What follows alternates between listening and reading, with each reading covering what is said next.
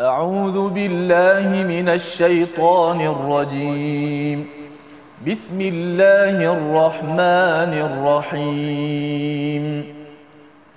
الحمد لله رب العالمين. الرحمن الرحيم. مالك يوم الدين. إياك نعبد وإياك نستعين.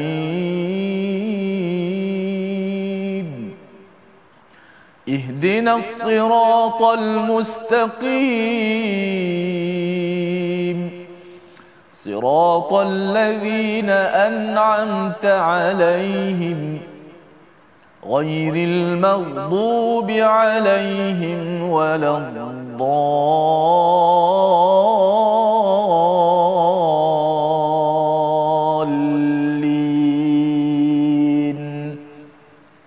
آمين. السلام عليكم ورحمة الله وبركاته. الحمد لله والصلاة والسلام على رسول الله وعلى آله وصحبه ومن والاه. أما بعد khabar semua penonton-penonton, sahabat-sahabat Al-Quran, pecinta-pecinta Al-Quran yang saya kasih sekalian. Alhamdulillah, kita bertemu lagi dalam My Quran Time, baca, faham, amal. Uh, mudah-mudahan kita sentiasa diberi kekuatan untuk bersama dengan nikmat yang sangat agung. Uh, kita dapat mendengar, kita dapat membaca, menghayati tadabbur untuk sama-sama kita membulatkan tekad kita, azam kita untuk kita beramal dengan ayat-ayat Allah Subhanahu Wa Taala. Alhamdulillah pada hari ini kita masuk muka surat yang ke 453. Surah yang baru ialah surah Sad yang dimulai dengan huruf-huruf pembukaan surah yang uh, diawali dengan satu huruf sahaja sebagai huruf pembukaan surah. Dan Alhamdulillah uh, pada kali ini seperti biasa kita mulakan uh, majlis kita dengan doa kita subhanaka la ilma lana illa ma 'allamtana innaka antal alimul hakim rabbi zidni ilma mudah-mudahan Allah Taala berikan uh, kefahaman kepada kita Allah Taala berikan ilmu yang bermanfaat kepada kita semua baiklah sahabat-sahabat seperti biasa pada hari ini saya tidak keseorangan kita bersama dengan Al-Fadil uh, Profesor Madya Dr. Uh, Ahmad Sanusi. Apa khabar doktor? Alhamdulillah sihat. Alhamdulillah. Sihat dah? Ustaz mesti sihat. Alhamdulillah. Alhamdulillah. Hari ini kita muka surat yang ke-400 surah baru betul? Ya, surah baru. Surah Macam mana baru. doktor melihat? Alhamdulillah. Masya-Allah. Hari ini surah ni ayatnya walaupun pendek-pendek, Mhm. ha, tetapi masya-Allah pengajarannya pengajaran yang penting. Ha, eh. Mhm. Terima kasih uh, Ustaz Tirmizi kita. Kita insya-Allah tuan-puan alhamdulillah alamin wassalatu wassalamu ala asyrafil anbiya wal mursalin sayyidina Muhammadin wa ala alihi wa ashabihi ajma'in amma ba'd. Ha, seperti yang kita sebutkan tadi tuan-puan para penonton yang dirahmati Allah pada hari ini kita telah pun memasuki surah yang baru. Kalau sebelum ni kita dah bincang mengenai tentang surah Saffat hari ini kita akan masuk kepada surah Sad. Ha, macam yang disebutkan oleh Ustaz Tirmizi tadi. Tapi sebelum kita membincangkan membicarakan tentang isi kandung permulaan pengenalan mengenai tentang surah Sad ni apa biodatanya? Apakah identiti surah ini? Mari sebelum tu kita perhatikan dahulu sinopsis pengajian kita pada hari ini yang akan kita bincangkan daripada halaman yang ke-453 ini insya-Allah. Iaitu surah Sad ini membahaskan ayat 1 sehingga ayat yang ke-11 membahas pelbagai keyakinan orang musyrik iaitu orang musyrik ada macam-macam keyakinan mereka yang dibahaskan oleh Allah Taala.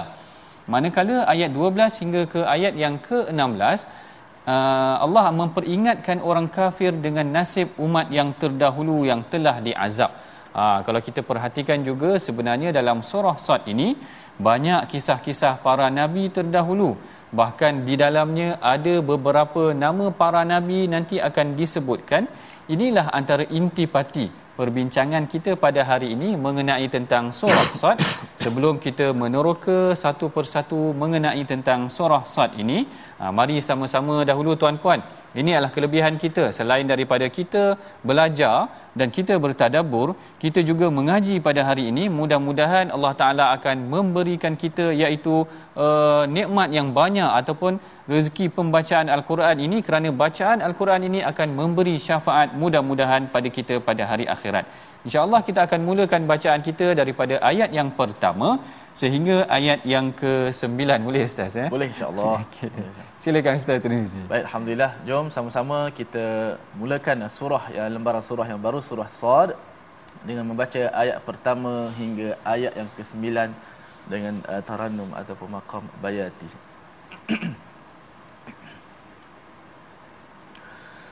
أعوذ بالله من الشيطان الرجيم. بسم الله الرحمن الرحيم. صاد.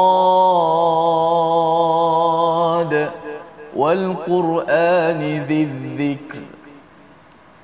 بل الذين كفروا في عزة وشقاق. كم أهلكنا من قبلهم من قرن فنادوا فنادوا ولا تحين مناص.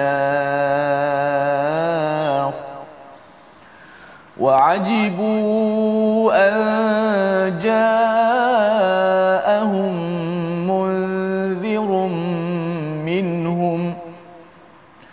وقال الكافرون هذا ساحر كذاب.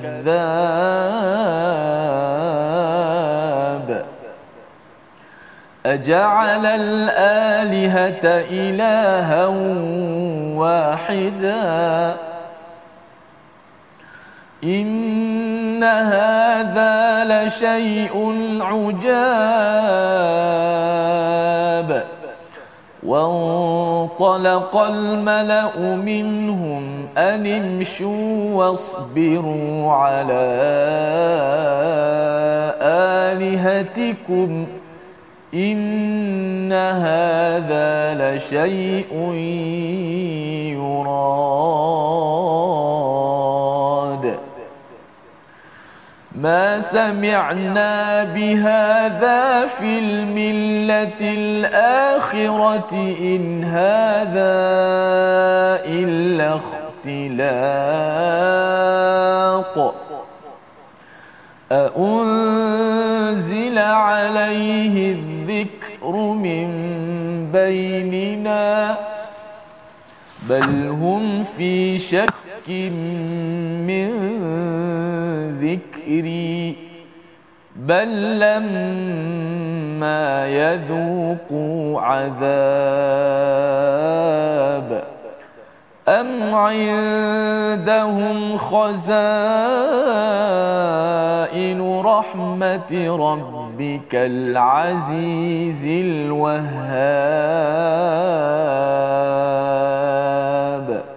صدق الله العظيم. Sadaqallahul azim. Begitulah bacaan tadi daripada Ustaz Tirmizi daripada ayat 1 sehingga ke ayat yang ke-9. Ayat yang pertama Allah Taala menyebut sad demi al-Quran yang mengandungi peringatan.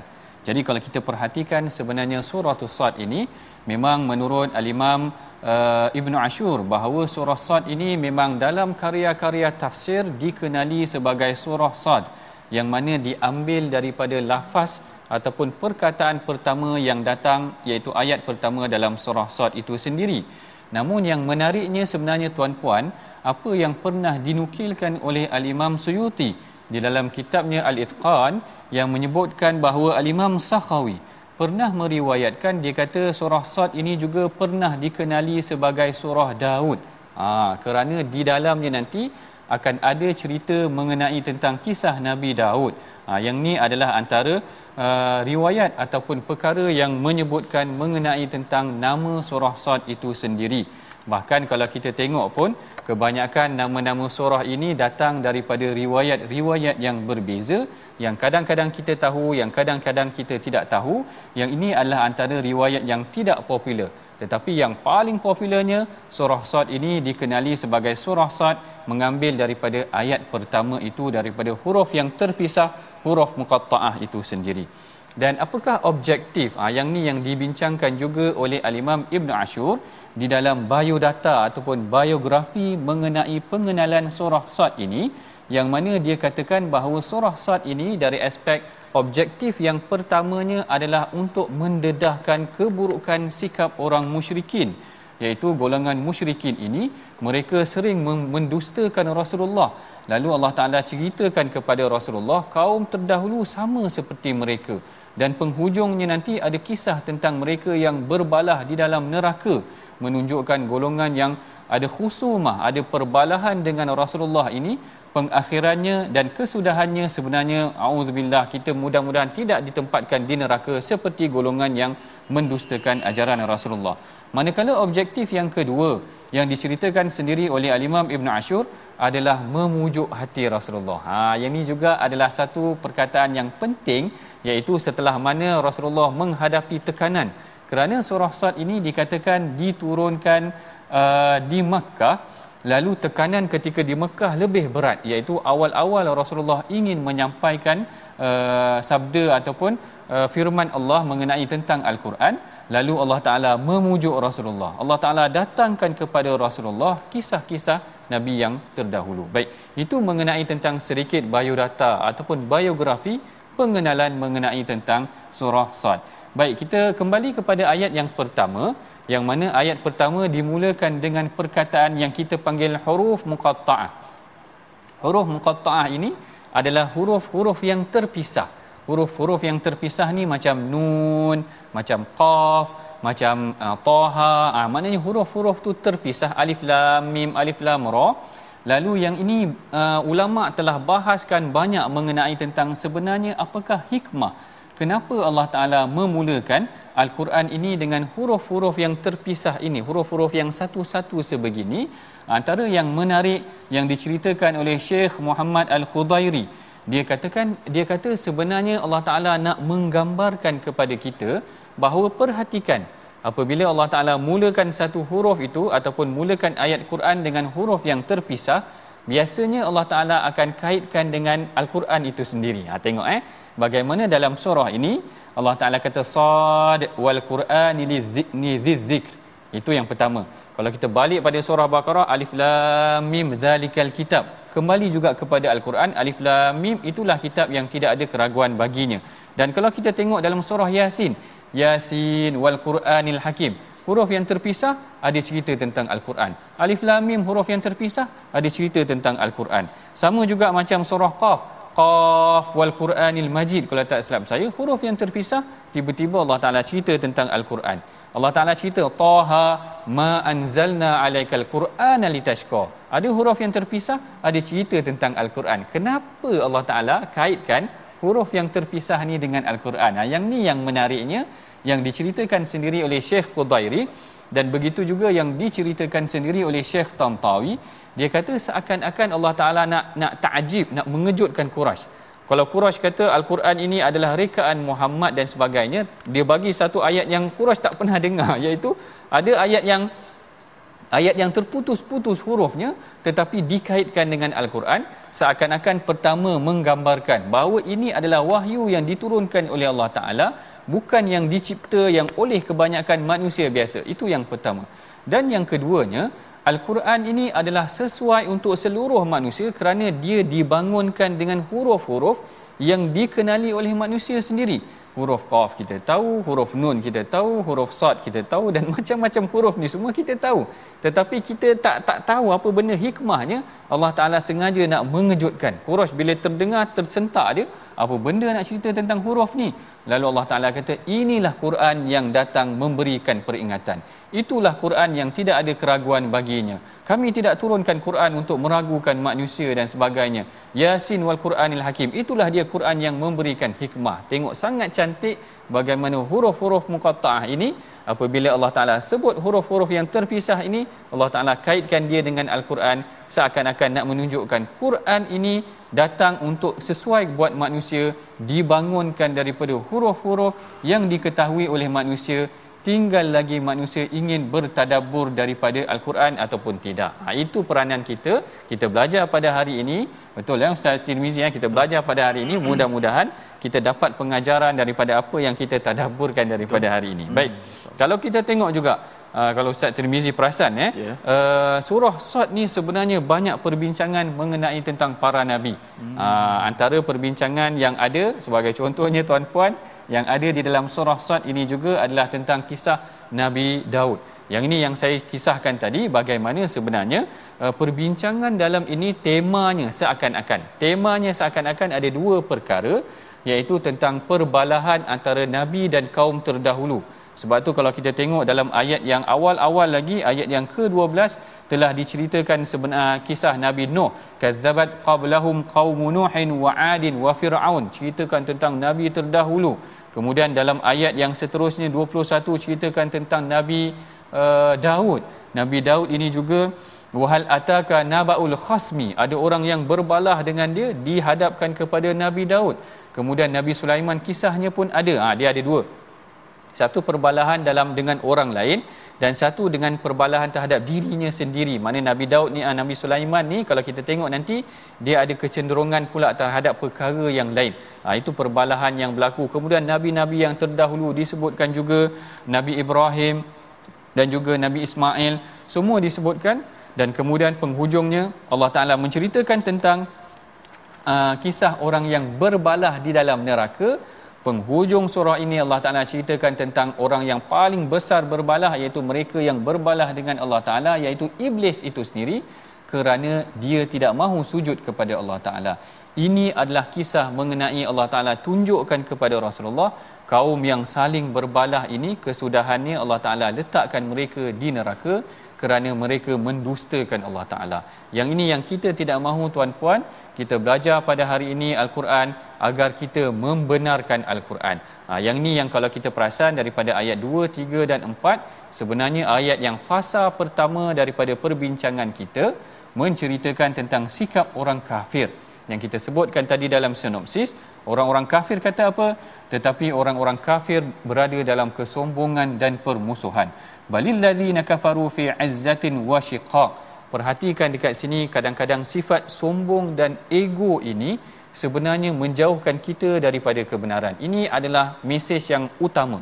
Dan ini adalah mesej yang pertama kita nak sampaikan kalau ada kesombongan dalam jiwa kita maka kita sukar untuk menerima kebenaran kerana kita ego kalau kita tengok eh Ustaz Tirmizi hujung hmm. ayat tu nanti cerita tentang iblis bila kita cerita tentang iblis kita tahu dah iblis ni dia dah berada di syurga dah ataupun dah berada di langit dah tengok para malaikat tetapi dia masih lagi tak nak bersujud ataupun tunduk kepada Allah Taala ya. menggambarkan kepada kita sebenarnya bagaimana sifat orang yang ego ini dia nampak dah kebenaran tetapi dia sukar untuk menerima kebenaran kerana sikap ego dalam hati dan jiwanya pada hakikatnya telah menutup dirinya daripada kebenaran.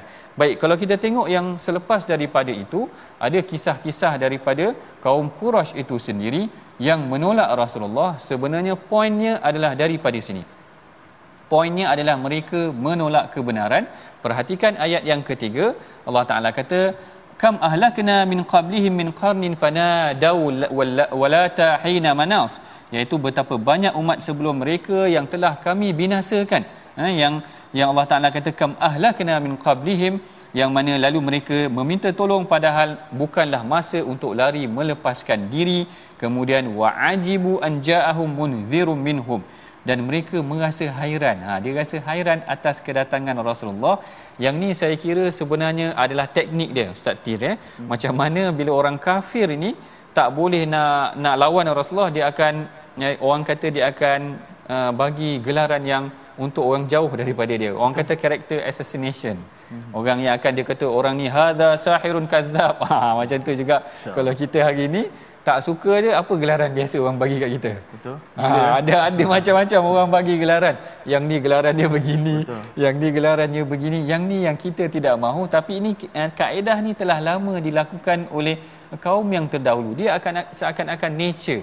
Satu tabiat bila kita tak terima orang tu kita berikan dia gelaran agar orang menjauhkan diri daripada dia kan kalau kita tengok sendiri bagaimana Quraisy itu adalah orang yang dia dia gelarkan Rasulullah sebagai sahir gelarkan Rasulullah sebagai syair gelarkan Rasulullah sebagai kahin dan sebagainya kerana nak orang jauhkan diri daripada Rasulullah.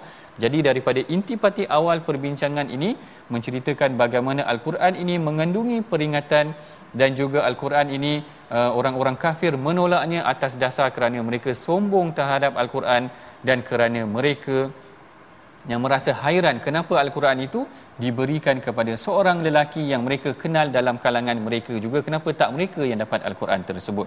Yang ini intipati awal perbincangan kita pada halaman yang ke-453. Sebelum kita berehat selepas daripada ini, mari sama-sama kita perhatikan perkataan pilihan kita pada hari ini iaitu nasa ha, ataupun disebutkan juga nawasa iaitu melarikan diri. Ha yang ni perkataan ni rare tuan-puan kerana hanya disebut sekali sahaja dalam al-Quran yang disebutkan pada ayat yang ketiga yang dibacakan tadi fanadau wala tahina manas. Ha fanadau wala tahina manas. Iaitu maksudnya lalu mereka meminta tolong sedangkan tidaklah wala ta tu saya tadi dengar satu kuliah daripada Syekh Khudairi ni tentang tafsir surah Sad ni. Dia kata ta itu adalah ta tambahan. Sebenarnya maksudnya wala hina mana sahaja dan sedangkan tidaklah saat itu saat mereka manas melarikan diri ta itu adalah ta tambahan sebagai satu uh, ilmu baru juga. Maknanya ini adalah kaedah al-Quran menyusun ataupun meletakkan perkara-perkara yang berkaitan dengan kalau kita tengok uh, keindahan ataupun ketinggian bahasa al-Quran itu sendiri. Fasa awal daripada permulaan surah Sad ini seperti mana yang kita telah bincangkan tadi menceritakan tentang bagaimana orang kafir itu menolak Rasulullah kerana keegoan dalam diri mereka dan mereka merasa kagum ataupun takjub ataupun hairan kenapa diberikan uh, al-Quran itu kepada orang yang biasa dalam kalangan mereka. Kita berehat dahulu seketika. Kita akan teruskan lagi perbincangan selepas daripada ini insya-Allah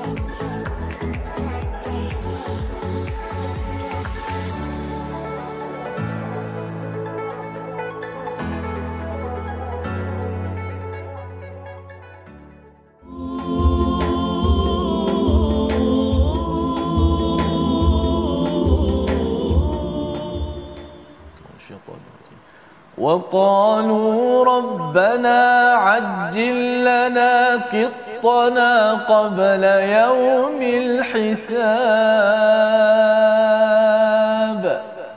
صدق الله العظيم itulah petikan ayat daripada ayat yang ke-16 muka surat 453 insyaallah akan ditadabbur oleh uh, Profesor Madia Dr. Ahmad Sanusi sebentar lagi dengan maksudnya dan mereka berkata ya Tuhan kami segerakanlah azab yang diperuntukkan bagi kami sebelum hari perhitungan. Pelik bunyinya itu eh. dan janganlah kita tengok rabbana rabbana aja. Ha, terus kita ambil ha, sebagai doa kita. Ha, maka kita semak dulu makna dia sebagai apatah lagi kita nak tadabbur ayat-ayat Allah Subhanahu Wa Taala. Jom kita mengaji sikit tajwid pada hari ini dalam petikan muka surat ke-453 ini sudah pastilah kita akan membawakan contoh ayat yang pertama sad wal Quran dzikr yang mana ada huruf pembukaan surah ha, ha pada awal ayat uh, surah Sad ini. Uh, maka hukumnya mungkin sahabat-sahabat boleh jawab di di ruangan komen sad berapa harakat dekat situ? Ha berapa harakat bacaan dekat situ? Ha, boleh jawab di ruangan komen eh? Ha, so jawapan dia ialah Ha, jawapan ni ialah 6 6 harakat. Ha, bukan 6 rakaat eh. Ha, kata Ustaz Tar, ha, bukan rakaat. rakaat panjang sangat. 6 harakat. Ha, sad. Dan pastikan di hujung tu kita kena sebut huruf dal yang qalqalah. Oh, mungkin ada uh, sahabat-sahabat tanya, mari mana pula dal qalqalah Ustaz? tak ada rupa dal tak ada kat situ. Ha, macam doktor kata tadilah, ini huruf yang terpisah yang kita menyebut nama dia. Kita tak menyebut baris. Kita sebut nama dia. Bukan sod, kita belajar daripada kecil. Alif, bata, sajim. Sod, kita sebut sod. Eja'al dia sod, alif, dal. Maka bila kita baca huruf-huruf terpotong huruf-huruf pembukaan surah ni satu-satu ni kita kena sebut nama dia. Nama dia apa? Sod. Maka kita baca sekali sa alif da dan dipanjangkan ha, jadi mat mat lazim kat sini. Jawapan dia mat mat lazim harfi ke kalimi? Harfi sebab dia adalah huruf-huruf pembukaan surah mat lazim harfi. Ha, muthaqqal ke mukhaffaf? Ha, kalau musaqqal ada sabdu dia berat. Ha, kalau mukhaffaf dia ringan. Maka di sini adalah mukhaff mukhaffaf. Sad Sad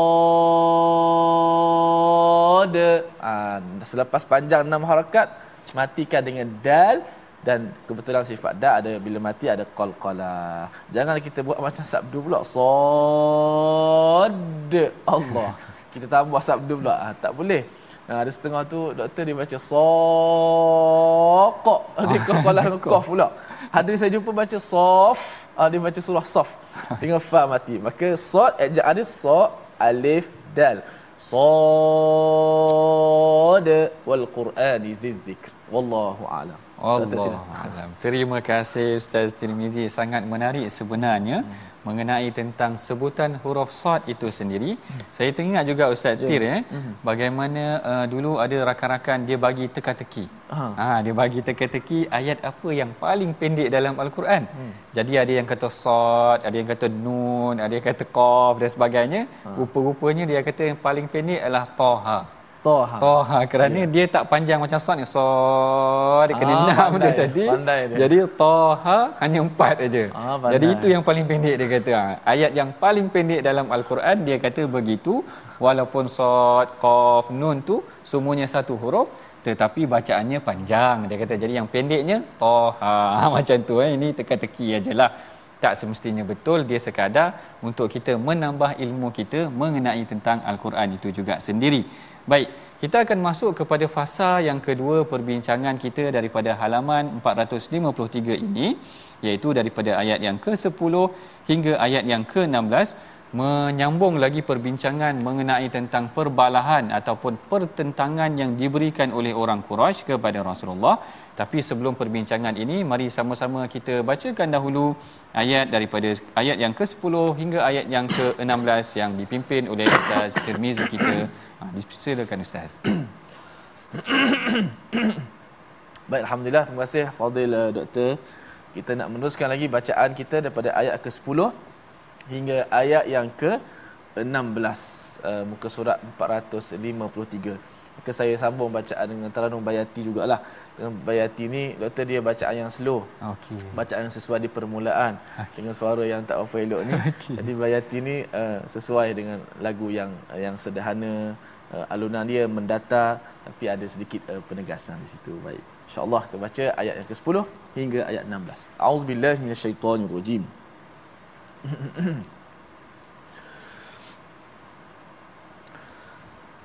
أم لهم ملك السماوات والأرض وما بينهما فليرتقوا في الأسباب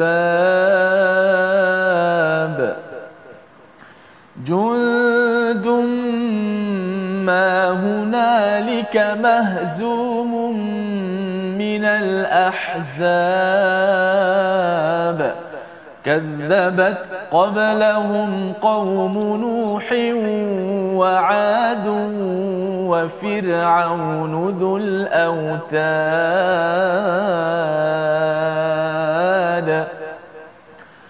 وثمود وقوم لوط وأصحاب الأيكة أولئك الأحزاب.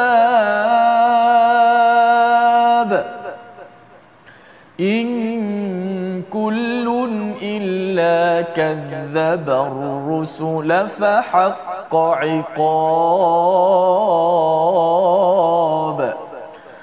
وما ينظر هؤلاء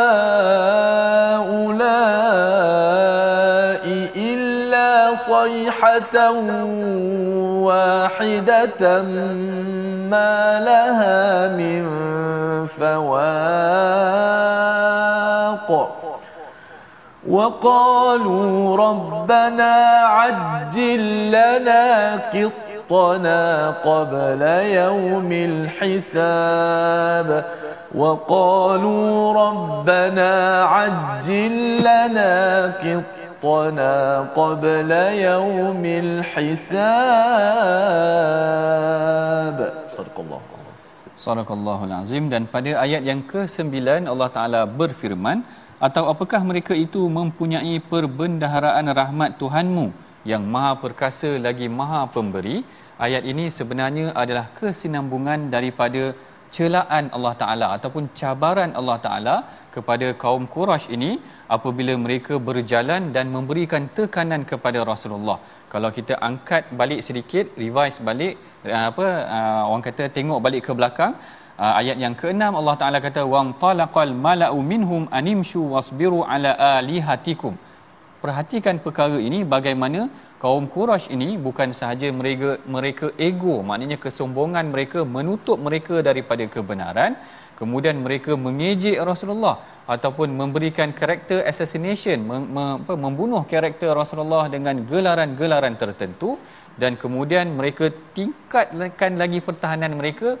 Mereka pertahankan Tuhan mereka. Dia kata wasbiru ala alihatikum kamu hendaklah bersabar. Maknanya seakan-akan mereka mempertahankan Tuhan-Tuhan mereka ini sebenarnya semuanya adalah rekod yang Allah Taala tulis ataupun firmankan di dalam al-Quran menunjukkan kepada kita bagaimana usaha-usaha yang dilakukan oleh orang yang menolak kebenaran. Dan ini sebenarnya pengajaran yang sangat penting mereka yang berusaha menolak kebenaran Allah Taala akan kenakan mereka azab yang luar biasa. Sebab kalau kita tengok sebenarnya kisah-kisah dalam sirah Nabi sallallahu alaihi wasallam banyak menunjukkan bagaimana usaha yang dijalankan oleh kaum Quraisy ini. Maknanya orang yang nak menolak kebenaran ni jahat sungguh mereka ni sampai dia berusaha bersungguh-sungguh. Antaranya seperti yang dilakukan sendiri oleh Abu Jahal yang mana Abu Jahal ini dia pernah meminta Al-Walid Ibnul Mughirah kisah ni saya dah ulang banyak kali. Al-Walid Ibnul Mughirah ini adalah seorang tokoh yang hebat. Anaknya pun hebat iaitu Khalid. Khalid Al-Walid ayahnya Al-Walid Ibnul Mughirah adalah tokoh pembesar Quraisy juga seorang yang hebat. Yang mana ketika mana al-Quran ini diturunkan dibacakan oleh Rasulullah Abu Jahal kata kepada Al-Walid Al-Walid boleh tak kau pergi dengar Quran ni katakan kepada kami sebenarnya al-Quran ni kita nak kata apa? Apa pandangan kau tentang al-Quran ni? Kerana engkau adalah orang yang paling senior orang yang paling tahu mengenai tentang bahasa dan sebagainya. Lalu Al-Walid pun dikatakan curi-curi dengar. Ataupun Said Kutub kata uh, dia men, me, me, menukilkan kisah bagaimana Al-Walid Ibnul Mughirah ni dengar Al-Quran. Lalu bila dia kembali kepada Abu Jahal dia kata saba'a wallahil walid. Dia kata habislah Al-Walid sendiri telah tertimpa. Al-Walid saba'a maknanya dia pun telah terpukau walatas bawanna Quraisy kulliha. Dia kata dan Quraisy akan terpukau semuanya dengan bacaan Al-Quran. Perhatikan bagaimana sebenarnya Abu Jahal Al-Walid Ibn Al-Mughirah mereka dah tahu dah dan dah terpukau dengan kebenaran Al-Quran. Apa yang menyebabkan menjadi penghalang daripada kebenaran adalah keegoan dalam diri ini yang kita kena runtuhkan. Kalau kita ada keegoan dalam diri sukar sebenarnya kita nak melihat kebenaran. Kadang-kadang apa yang isteri tegur tu betul ataupun apa yang suami tegur tu betul apa yang anak tegur tu betul tapi ada sikit sikit sifat ego. Ayah kan? Ha ayah ni yeah. dia ketua keluarga. Ha kalau isteri tegur tu ha, kau tak tahu sangat katakan macam tu.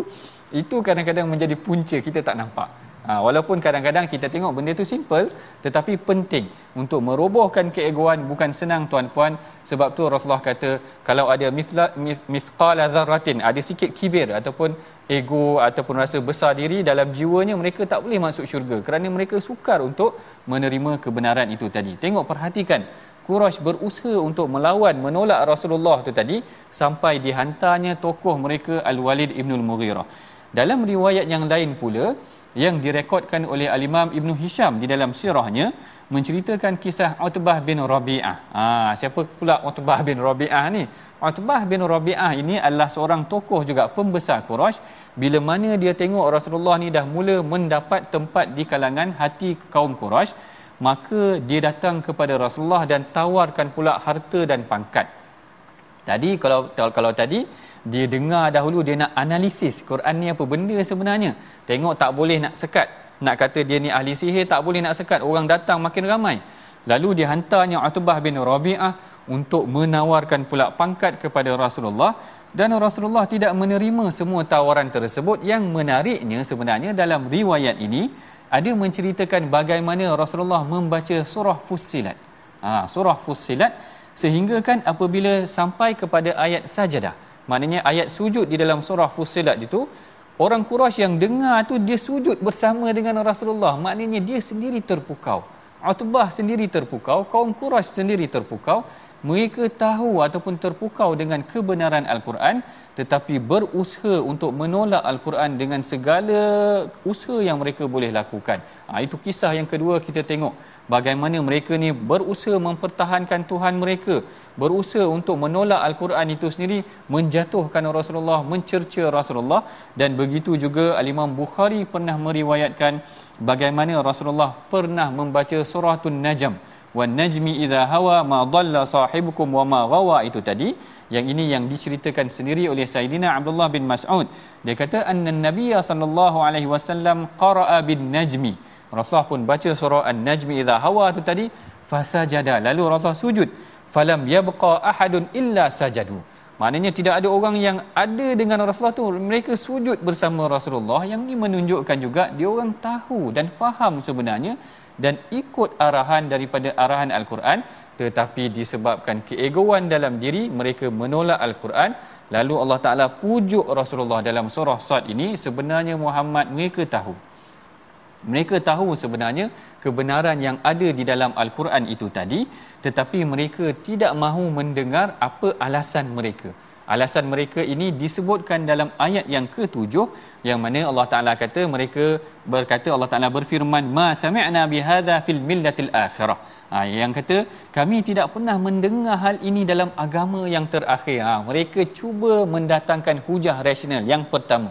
Mereka kata eh tak pernah dengarlah orang-orang memberikan peringatan tentang perkara ni ataupun sama macam kita. Kalau kita cakap tentang perkara ni ada ajaran ini dalam al-Quran Allah Taala perintahkan kita suruh menolak rasuah ke menutup aurat dan sebagainya. Dia pun buka Quran dia pun dia pun boleh berhujah pula balik. Dia kata saya tengok tak ada pun dalam al-Quran suruh pakai tudung. Ha kadang-kadang macam tu eh. Ada penghujahan yang macam tu ustaz.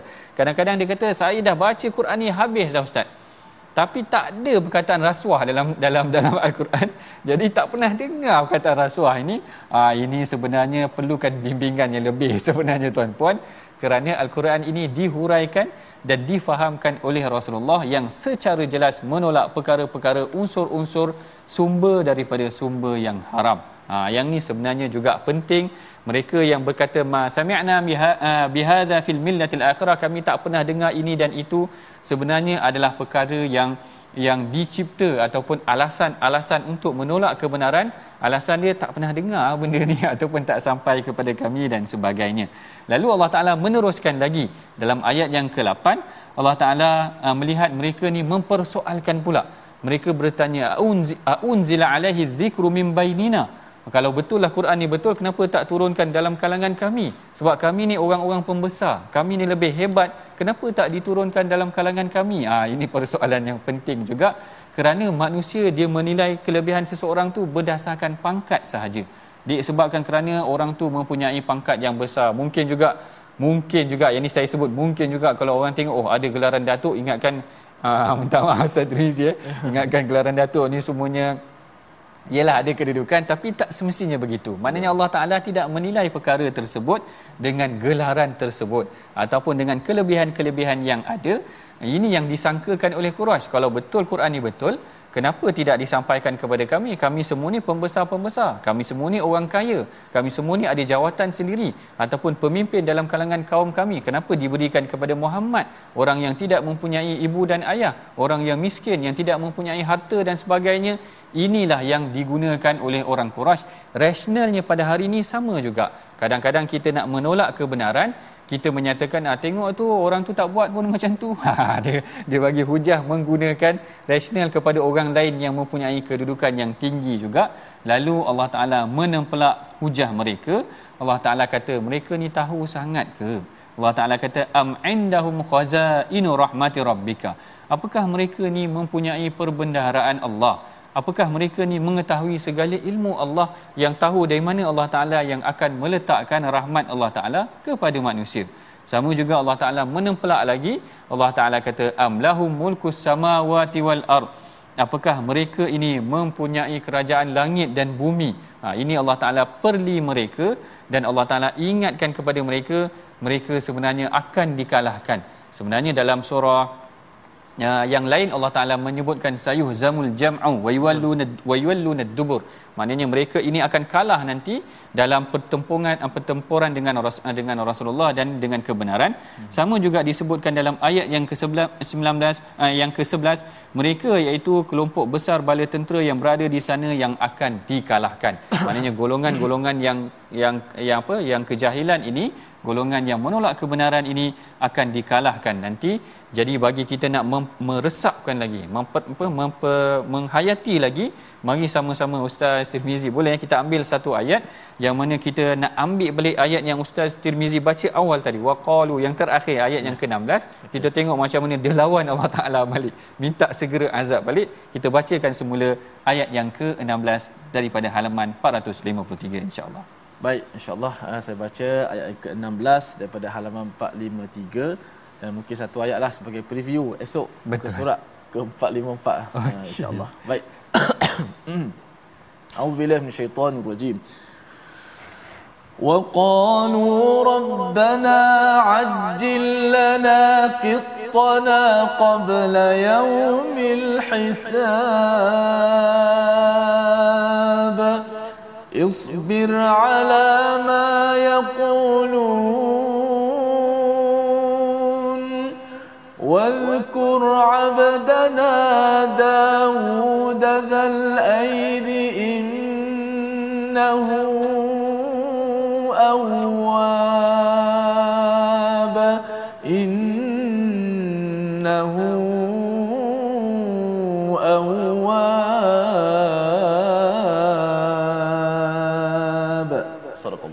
Sadaqallahul Azim ayat yang ke-16 Allah Taala berfirman dan mereka berkata ya Tuhan kami segerakanlah azab yang diperuntukkan bagi kami sebelum hari perhitungan masya-Allah ini adalah kemuncak daripada penentangan mereka.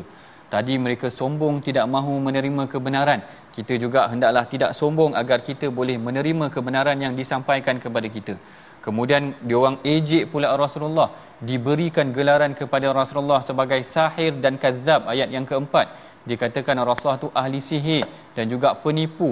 Kita tengok rentetan-rentetan tu kemudian dia persoalkan pula kenapa tak dilantik rasul tu dalam kalangan kami? Mari kita sama-sama pertahankan Tuhan kita.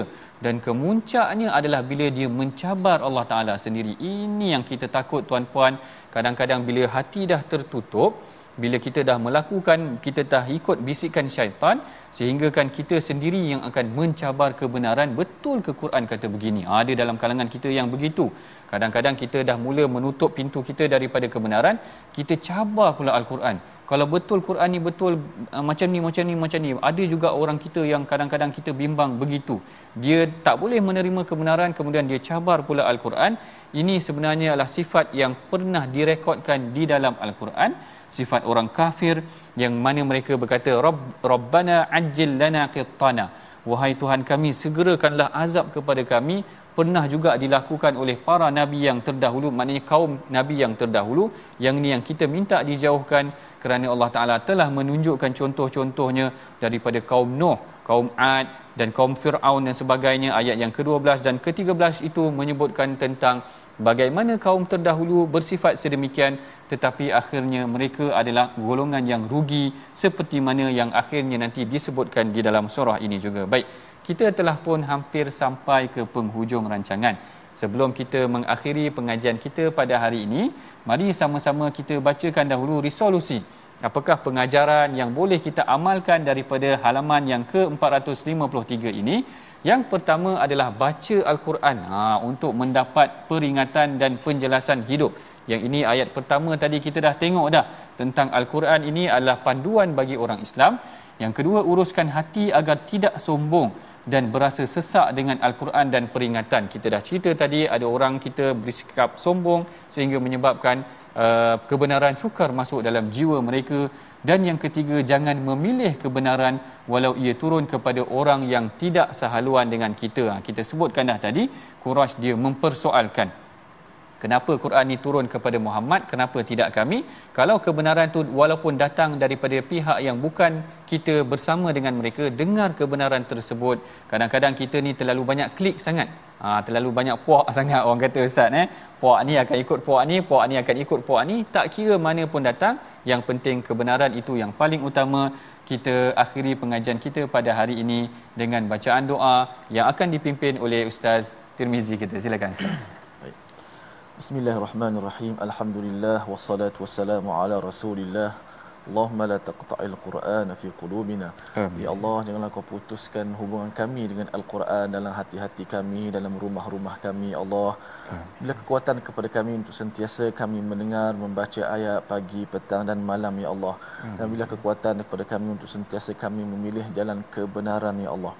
Ya Allah, bila kekuatan kepada kami untuk sentiasa kami memilih jalan kebenaran ya Allah. Dan ya Allah berikanlah hati kami hati yang sentiasa terpaut dengan al-Quran. Kuatkanlah iman kami ya Allah. Kekalkanlah iman kami ya Allah. Sabitkanlah iman untuk kepada kami ya Allah.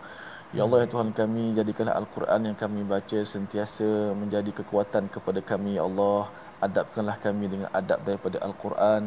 Ya Allah, akhlakkanlah kami dengan akhlak daripada Al-Quran, Ya Allah. Ya Allah, cahayakanlah hidup kami dengan cahaya Al-Quran, Ya Allah. Amin amin ya rabbal alamin wa sallallahu wasallam wa baraka ala sayyidina wa maulana Muhammad wa ala alihi wa sahbihi ajma'in. Walhamdulillahi rabbil alamin. Baik, Alhamdulillah. Terima kasih pada penonton yang terus uh, setia dalam My Quran Time Baca Faham Amal. Dan kita mengajak kepada semua sahabat-sahabat untuk terus uh, menyumbang uh, dalam uh, tabung uh, gerakan Al-Quran kita, wakaf ataupun tabung gerakan Al-Quran. Mudah-mudahan infak kita sentiasa diterima oleh Allah Subhanahu Wa Taala dan seperti biasa tonton kita punya ulangan pada malam dan juga pada esok dan kita bertemu lagi dalam My Quran Time baca faham amal. Assalamualaikum warahmatullahi wabarakatuh.